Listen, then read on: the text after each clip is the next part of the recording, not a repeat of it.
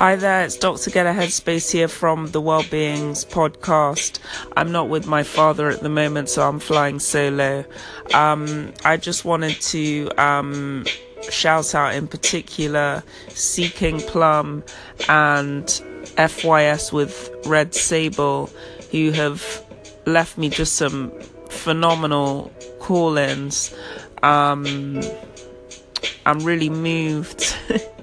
really, really moved. Just really wanted to say thank you, and not just to them, um, but to everybody else who's um, not just listened but engaged.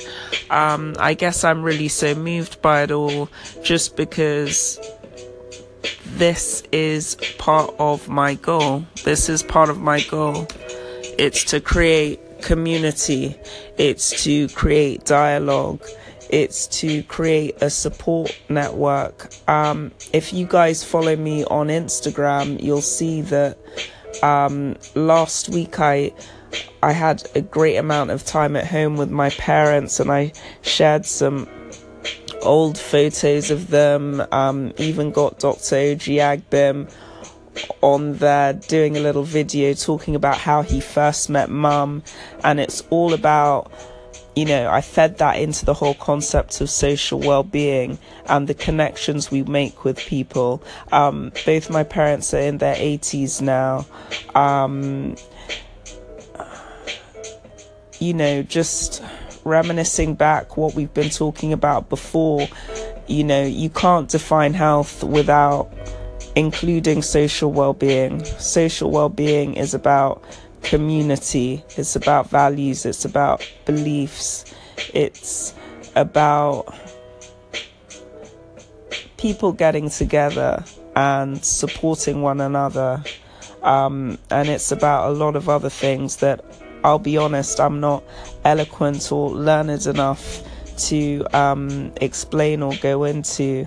But so I'm just really humbled by the call-ins, um, just reaching out and truly engaging because that's that's all I've really come on social media for. I was a social media novice, wasn't on Facebook, wasn't on Instagram, wasn't on any of this stuff um, up until a few months ago. Thank you thank you. Um, and thanks also, um, my, my, dad echoes that as well. Um, I've been listening to a few interviews on impact theory. I forget the name of the chap in particular um, who I was listening to, um, but he echoed something that I really, really, really agree with. Um, and it's all about the idea of not letting your failures or upsets define you. 100% agree with that. I think in life, I'm going to lay this music down, although it's the great J Dilla. Um, I think in life, what happens is um, we have a setback or we come across a failure and we either hang up our coat we turn around, we say that's that's it, that's not for me.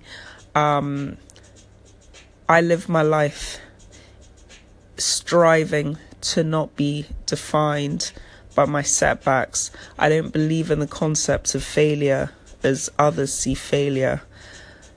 If I don't achieve something that I want to achieve, I am determined to use it, propel me to success.